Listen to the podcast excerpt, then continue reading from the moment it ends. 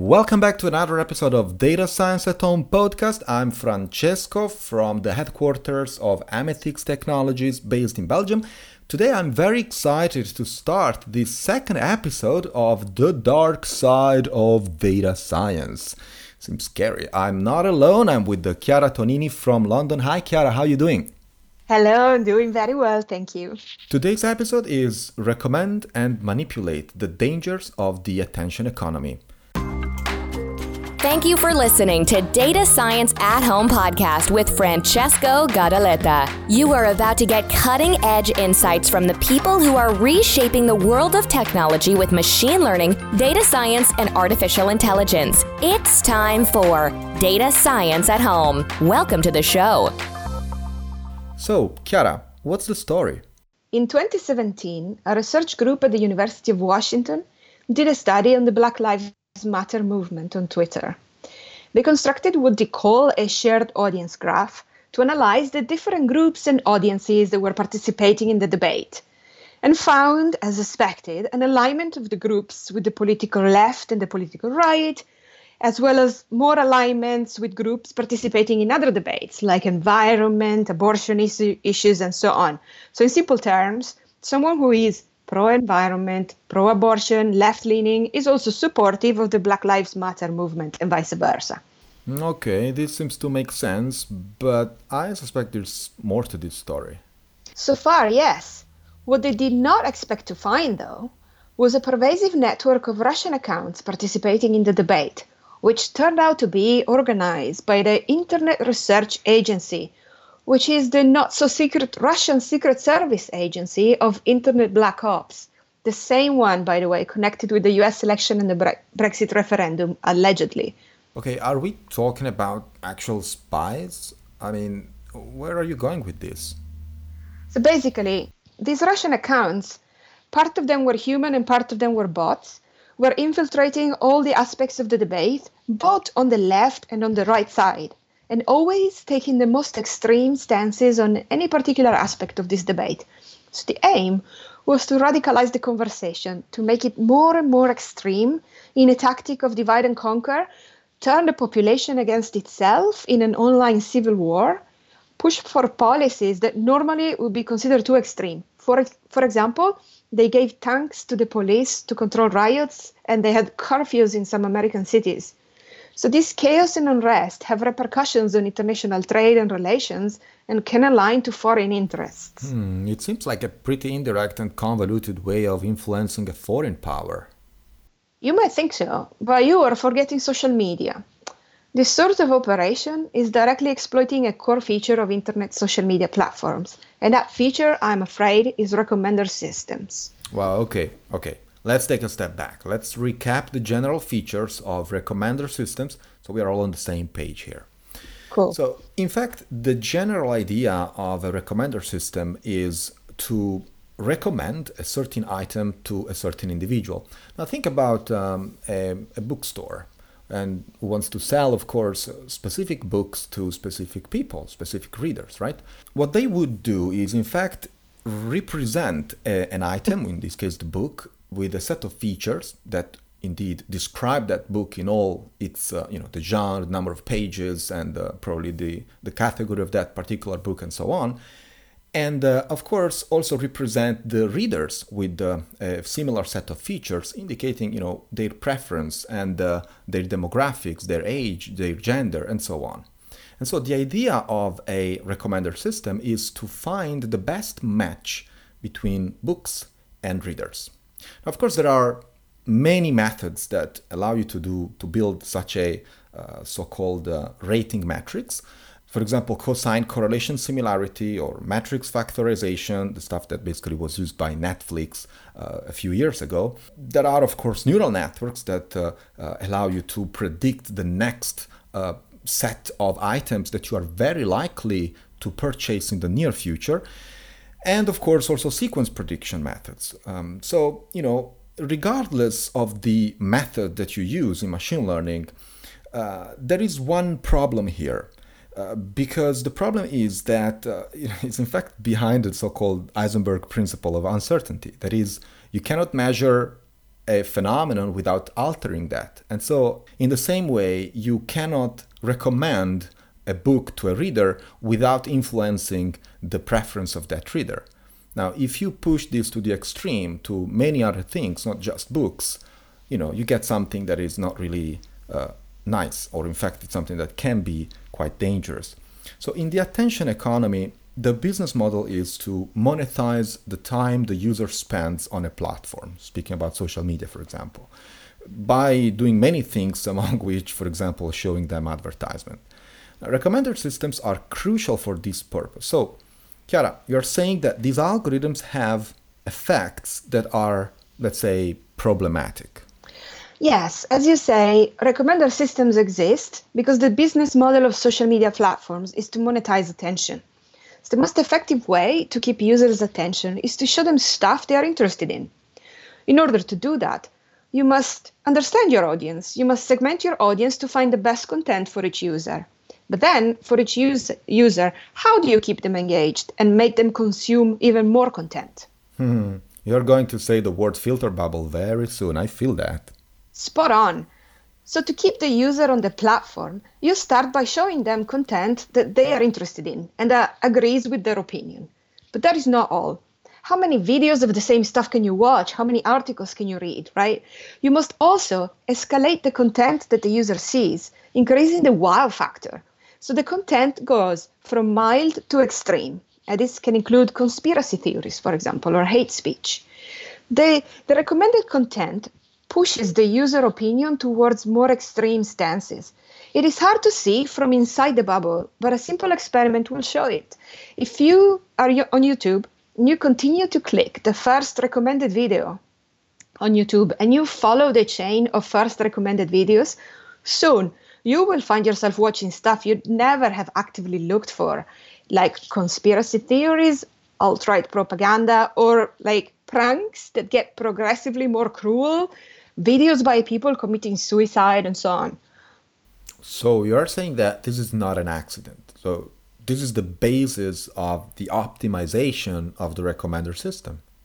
Yeah, and it's very effective, but obviously there are consequences. And I'm guessing they're not good. No. So the collective result of single users being pushed toward more radical stances is a radicalization of the whole conversation, the disappearance of nuances in the argument, the trivialization of complex issues. For example, the Brexit debate in 2016 was about trade deals and custom unions. Now it is just about remain and no deal with almost nothing in between. Yeah. Well, the conversation is getting more stupider or yeah. just stupider or whatever. Is this just a giant accident? Just a sensible system that got out of control? Well, yes and no. Recommender systems originate as a tool for boosting commercial revenue by selling more products. But applied to social media, they have caused an aberration the recommendation of information which leads to the so called filter bubbles, the rise of fake news and disinformation, and the manipulation of the masses. There is an intense debate in the scientific community about the polarizing effects of the internet and social media on the population. An example of such study is a paper by Johnson et al. They predict that whether and how a population becomes polarized is dictated by the nature of the underlying competition rather than the validity of the information that individual receives on their online bubbles. And of course, all the papers that we mention in this episode will be reported in the show notes. So check our website datascienceathome.com and the show notes of this episode. But in fact, I would like to stress on this very last finding. Uh, this is really fucked up. Polarization is not caused by the particular subject nor the way a debate is conducted, but by how legitimate the information seems to the single person. It might also be completely fake, right? Which means that, well, if I find a way to convince the single individuals about something, I will be in fact manipulating the debate at a community scale, or in some cases, globally. Oh my god, we seem to be so fucked. yeah. So, take for instance the people who believe that the earth is flat or the time it took for global warming to be recognized as scientific fact, despite that purely scientifically speaking, the threshold for scientific confirmation was reached decades ago. So, recommender systems let loose on social media platforms amplify controversy and conflict and fringe opinions. I know I'm not going to like the answer, but I'm going to ask the question this is all just an innocent mistake, isn't it? Well, so last year, the European Data Protection Supervisor published a report on online manipulation at scale. Okay, does not sound good. No, the online digital ecosystem has connected people across the world with over 50% of the population of the world being on the internet, but very unevenly in terms of geography, wealth, and gender. So, the initial optimism of the early internet about the potential of internet tools and social media for civic engagement has given way to concern that people are being manipulated through the combination of constant harvesting of data often intimate information about users, and the control over the information they see online according to the category they are put into, the, the segmentation of the audience. Arguably, since 2016, but probably before, mass manipulation at scale has occurred during democratic elections. By using algorithms to game the recommender systems, among other things, misinformation was spread. Remember Cambridge Analytica? I do. I wish I didn't. Okay, but why does it work? Are we so easy to manipulate? So, an interesting point is this. When the information is received collectively, as for example from the television news, old school, it is far less likely that people develop extreme views, like the earth is flat, because the discourse is based on a common understanding of reality. People can call out each other's bullshit. Fair enough. But when information is received singularly, like what happens when delivered by a recommender system through micro targeting, then reality has a different manifestation for each audience members with no mm. common ground. It is far more likely that extreme views are adopted because there is no way to fact check and because the news feel personal. They have been tailored to the user to push their buttons. Francesco, if you show me George Clooney shirtless and holding a puppy, and then George tells me that the earth is flat, I might have some doubts for a minute. Too personal? That's good to know about you. I'm recently more of a cat person. but experts keep saying that we are moving towards personalization of everything. Now, I would like to say something. Well, this makes sense for things like, you know, personalized medicine, drug discovery and stuff like that. It probably is not that beneficial with many other kinds of recommendations, and especially not the news. But social media feeds are extremely personalized. What can we do? So, solutions so far have focused on transparency measures, exposing the source of information, um, but nobody has really taken on the accountability of the players in the ecosystem who profit from this harmful behavior. These are band aids on bullet wounds the problem is the social media platforms. So in October 2019, Zuckerberg was in front of Congress again because Facebook refuses to fact check political advertisements. In 2019, after everything that's happened. And at the same time, market concentration and the rise of platform dominance threatens media pluralism, especially the traditional media, causing a handful of news to be repeated and amplified while independent journalism is silenced. Well, when I think of a recommender system, and uh, I'm pretty sure that's the shared opinion among all data scientists out there, I think of Netflix. You like this kind of show in the past, so here are more shows on, on the same genre. Or people like you have like this other type of show, and, and so here it is uh, for your consideration. So this seems relatively benign. Although if you think some more, you realize that this mechanism will prevent you from actually discovering anything new. It just gives you more of what you are likely to like already. But one would not think that this would have worth changing consequences. But if you think of the news, this mechanism becomes lethal. In the mildest form, best case scenario, which is already bad though, you will only hear opinions that already align with those of your own peer group. In the worst scenario, though, you will not hear some news at all, or you will hear a misleading or false version of the news, and you don't even know that a different version exists.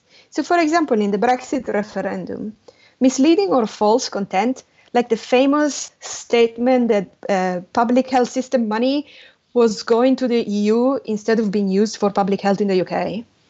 This content was ampli- amplified in filter bubbles, with each bubble of people essentially understanding a different version of Brexit. Brexit was a million different things depending on your social media feeds. And so people vote for different things. And of course, then there are the malicious players in the game, like the Russian IRA and Cambridge Analytica, who actively exploited these features to swing the vote. Well, even the traditional media is starting to adopt recommender systems for, for the news content. And according to what you say, this seems like a very bad idea. Is there any other scenario in which recommender systems are not that great? Well, they're used in a variety of applications. For instance, in the job market, a recommender limits the exposure to certain information about jobs on the basis of the person's gender or, in, or health status um, or wealth status. And therefore, it perpetuates the discriminatory attitudes and practice. For example, women get to see less tech job ads, for example, in some platforms. In the US, recommender systems are used to calculate the bail fee for people who have been arrested. And they disproportionately affect and penalize people of color because the statistics are already against them. There are more people of color in prison than white people.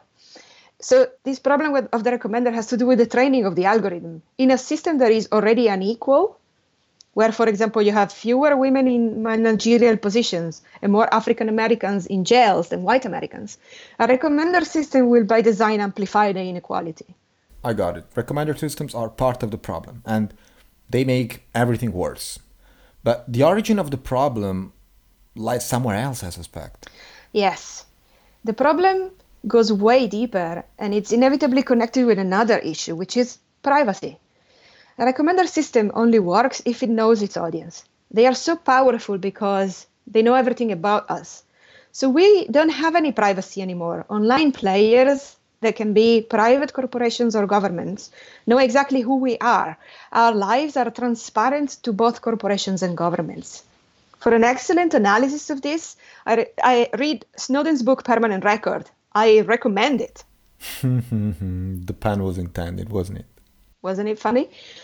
So, with all this information about us, we are put into categories for specific purposes selling us products, influencing our vo- vote, we are targeted with ads aimed at our specific category, and this generates more discussion and more content on our social media about the same stuff. So recommender systems amplify the targeting by design. They make it more likely that that behave in a certain way. So they will be much less effective and much less dangerous in a world where our lives are private. Well, social media platforms base their whole business model in knowing us, as you said. The, the business model itself is problematic. Yeah, as we said in the previous episode, the internet has become centralized with a handful of platforms controlling most of the traffic. In some countries like Myanmar, internet access itself is provided and controlled by Facebook. Chiara, sorry, the stupid question, but where's Myanmar? It's in Southeast Asia between India and Thailand. All right, thanks. So, in effect, the forum for public discourse and the available space for freedom of speech is now bounded by the profits of powerful private companies who are not disclosing or explaining how they make these decisions because they, they claim technical complexity or commercial secrecy. Mostly, decisions are made by recommended algorithms which amplify bias and segregation. And at the same time, the few major platforms with their extraordinary reach offer an easy target for people seeing, seeking to manipulate the system for malicious ends. All right, so this is our call to all data scientists out there. Be aware of personalization in building recommender systems. Personalizing is not always beneficial. There are a few cases where it is. Think about medicine, genetics, drug discovery. Many other cases where it is detrimental, for example, news, consumer services, consumer products, opinions. Personalization by algorithm, and in particular of the news, leads to a fragmentation of reality that undermines democracy. Collectively, we need to push for reining in targeted advertising, and the path to this leads to more strict rules on privacy. As long as we are completely transparent to commercial and governmental players, like we are today, we are vulnerable to lies, misdirection, and manipulation. So I'm going to give you an analogy by Christopher Wylie, which was the Cambridge Analytica whistleblower. He said eloquently that our interaction with uh, social media platforms in general is like going on a date where you know nothing about the other person, but they know absolutely everything about you. And this leaves us without agency and without a real choice. In other words, we are fucked.